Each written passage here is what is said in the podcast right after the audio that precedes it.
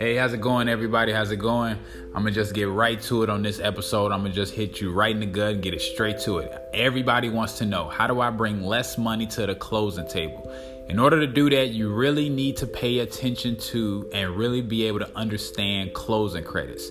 If you're a client of mine or if you're going to be a future client of mine, I always want to talk to my clients about closing credits and how that can be the difference between you bringing $8,000 to the closing table or only $3,000 to the closing table.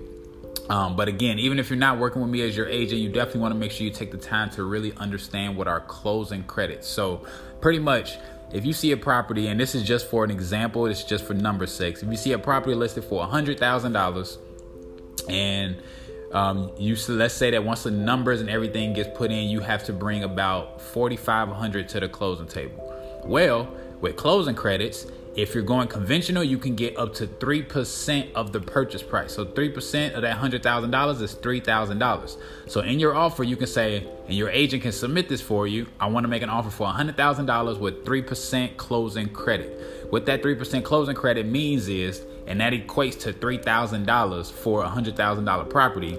That means that the seller is a if they accept your offer, the seller is agreeing that they will cover $3,000 of your closing cost credits. So if the seller was going to get a net gain of $50,000 when they sold the property and the mortgage was paid off, instead when they get to the closing table they're only going to get 47,000.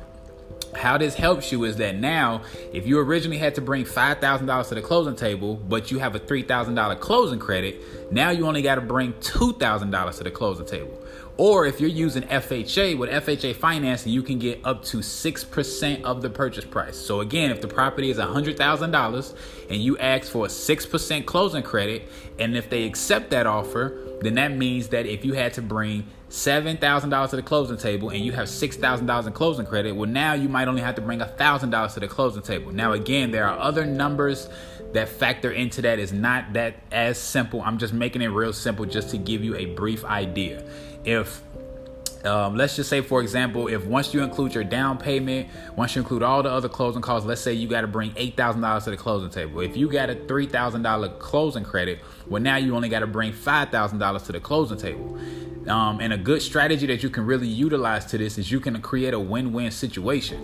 What I mean is, if you want to ask for a three, if you want to ask for a three percent closing credit, which is three thousand dollars of a hundred thousand dollars, but let's say this is a property that's hot on the market and it's a lot of people bidding on it. Well, now the seller gets to choose the best offer. So if you want to make your offer strong, you can tell the seller, "Hey, seller, I'm gonna instead of giving you a hundred thousand dollars that you're asking for, I'm gonna give you a hundred and three thousand dollars, and instead I also want three percent closing credit." So now what that does is once the seller takes away that $3,000 closing credit, they're still at the $100,000 which they asked for in the beginning.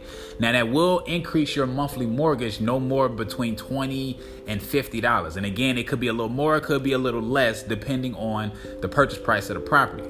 But that's what you really want to be able to look at and factor into because if you don't care about paying an extra $30 in your monthly mortgage, if that's not really breaking your budget, but that also helps you not pay another three, four thousand dollars in closing credits. Imagine what you can do with that extra three, four thousand dollars once you now have purchased this home.